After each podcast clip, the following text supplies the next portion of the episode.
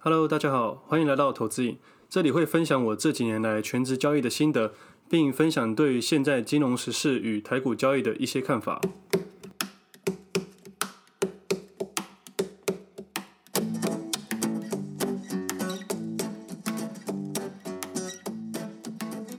今天是六月二十三号，星期二，也是我第五集的节目。而我也渐渐习惯自言自语说这么多话了。而这几年来，我的工作其实只要一个人就可以了，所以我也没有同事，我也不需要说话。我通常都是一个人对着两三台电脑去做交易而已。而我曾经有一段非常疯狂的时期，那个时候不止交易日盘，还交易夜盘期货。现在回想起来，那段时间根本是走火入魔。有一次到了假日，我才发现我竟然一个礼拜没有跟任何人说过话，包含我的家人。那也是我交易与生活最失衡的一段期间。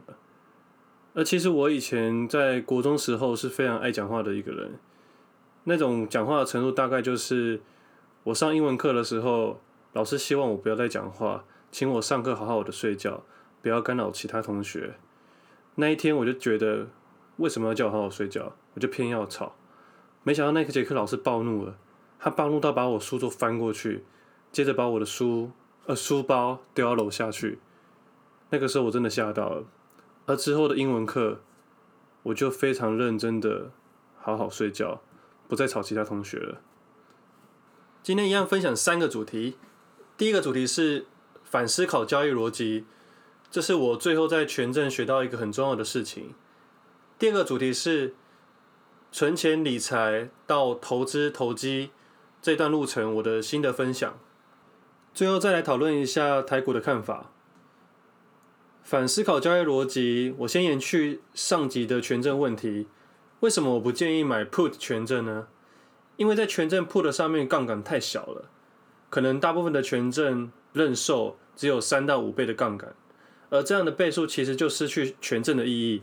虽然还是比直接做融券快速方方便，但是要考量其他的因素，包括时间价值、流动性、内外盘的铺单量。还有有些券商会动一些手脚等等，我觉得这样的效益真的不大。而为什么会这样呢？就是券商因为对于做空的话，他们避险较困难，不像做多这么好避险，可以利用衍生性商品避险，也可以直接买现股。而做空避险的话，有较多的限制。不过这是站在券商的角度去思考，而站在投资人的方面，我通常放弃这件事情。除非我在整个交易市场里面，当天我找不到一档我喜欢的做多标的，我才会去考虑做 put。而现在的我几乎是完全不考虑这么做，因为我现在会用其他的方式去做空，比如说我会在期货市场或者是买反向的 ETF 等等去做空。那依照我们当时的情况去做交易。那我建议，如果小资主要玩权证的话，那就先避开做 put。先好好练习做认购就可以了。其实以前我也会用认购权证去买反向商品去做空，那意思就是一个正一个反，那还是等于反。我可能会去买零零六三二 R 的认购权证，去当做我避险的商品。但是我要提醒一下，衍生性金融商品只要衍生的越远，其实对投资人是越吃亏的。所以一开始真的想玩，还是玩一般的认购就好了。如果衍生的越远，代表经过越来越多人的手，代表交易的成本越来越多，手续费越来越多，其实效益是没这么大。有时候有些交易商品是逼不得已的时候才要使用的，而但是你要知道有这个商品可以用。而反思考逻辑的意思是，我以前都会想在股票市场捡便宜，股票跌跌得越深，我就会买的越多，以为就像是百货公司周年庆一样。还以为自己赚到，但其实股票市场的逻辑刚好相反。这种动作只会不停的摊平，造成账面上更大的亏损，也有可能在极端值的时候做出更大的错误，是相当不好的。那如果权证还要这么做的话，其实会死得更惨。而前面几集提到的，我打算打算反向自己交易嘛，所以当我想买股票的时候，我就卖；当我想卖股票的时候，我就买。想测试自己是一个反反指标，OK，没错，我就是个反指标，也不是说完全反指标啦，因为完全反指标代表你也是个财神爷，你只要完全反向自己交易的话，你就可以赚大钱了，那命中率就是百分之一百，但不可能嘛，我也不是一个完全反指标啦，我是说我的交易逻辑会相反，因为电视上常常说买黑卖红，买黑卖红，它的意思就是买低卖高，买低卖高，这样就赚钱。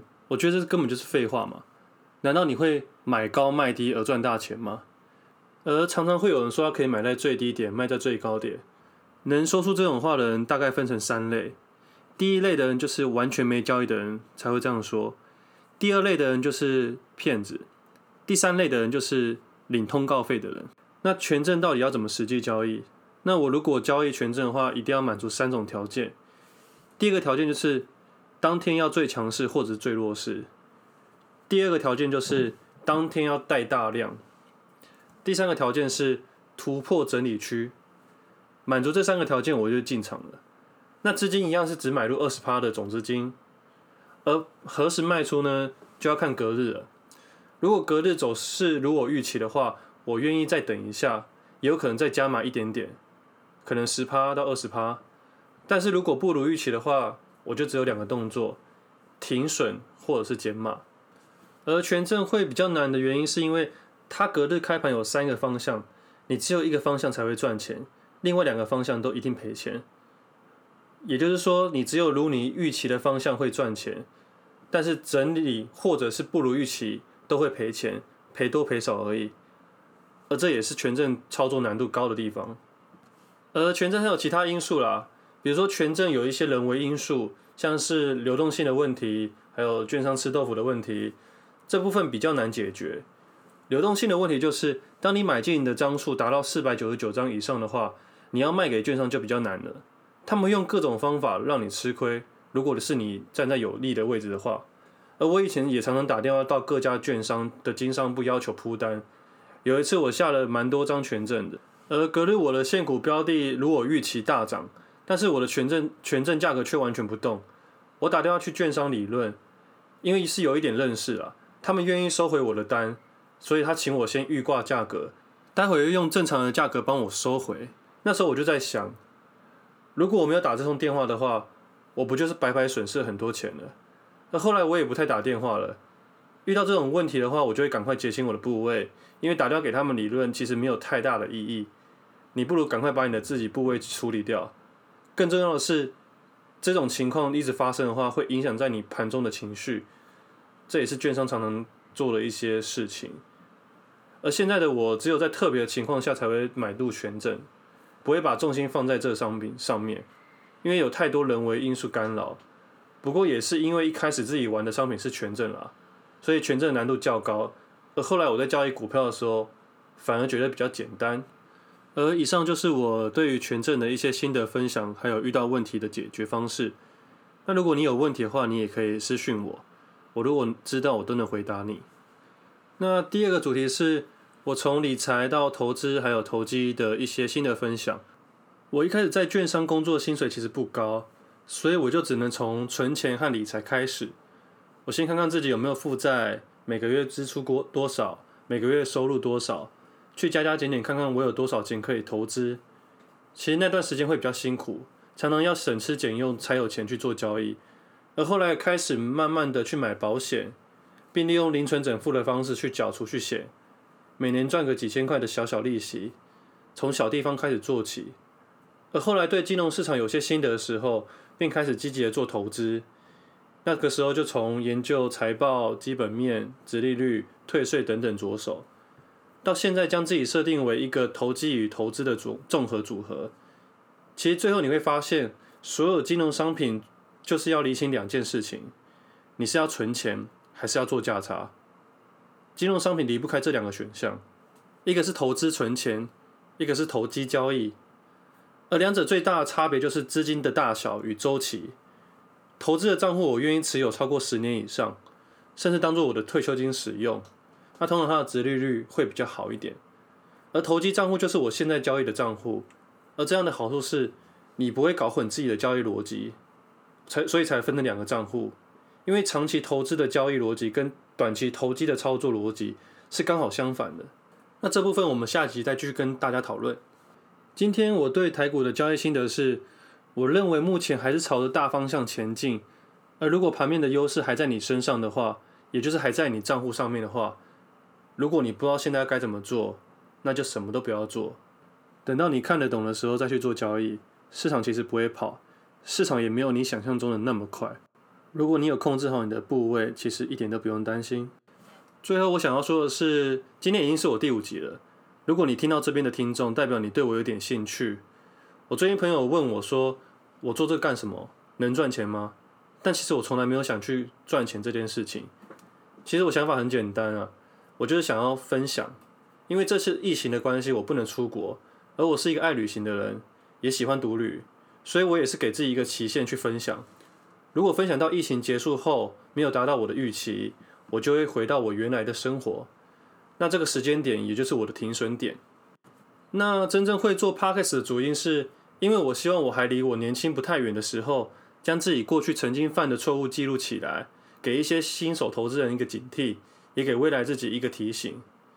有段时间我的交易非常的顺，但其实我内心是有点空虚的，因为再怎么赚钱，你会发现好像自己对这个社会没有贡献。虽然我还是要缴证交税啦，但你会发现其实你赚的有可能是别人赔的，而也少了人生的一些成就感。那做分享这件事情，其实比我交易还要累很多，还要忙，但我心里是蛮满足的。对别人或对我自己都是件好事。最后，最后我再说一个故事。很久很久以前，谎言和真实在河边洗澡。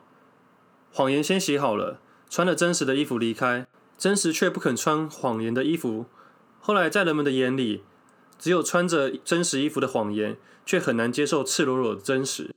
而我想说的是，我在这边分享的每一件事情，都是赤裸裸的真实。而我现在认为，不管我未来是获利还是亏损，我都希望能够将真实的事情分享给大家。那我们今天先到这里，我们下次见，拜拜。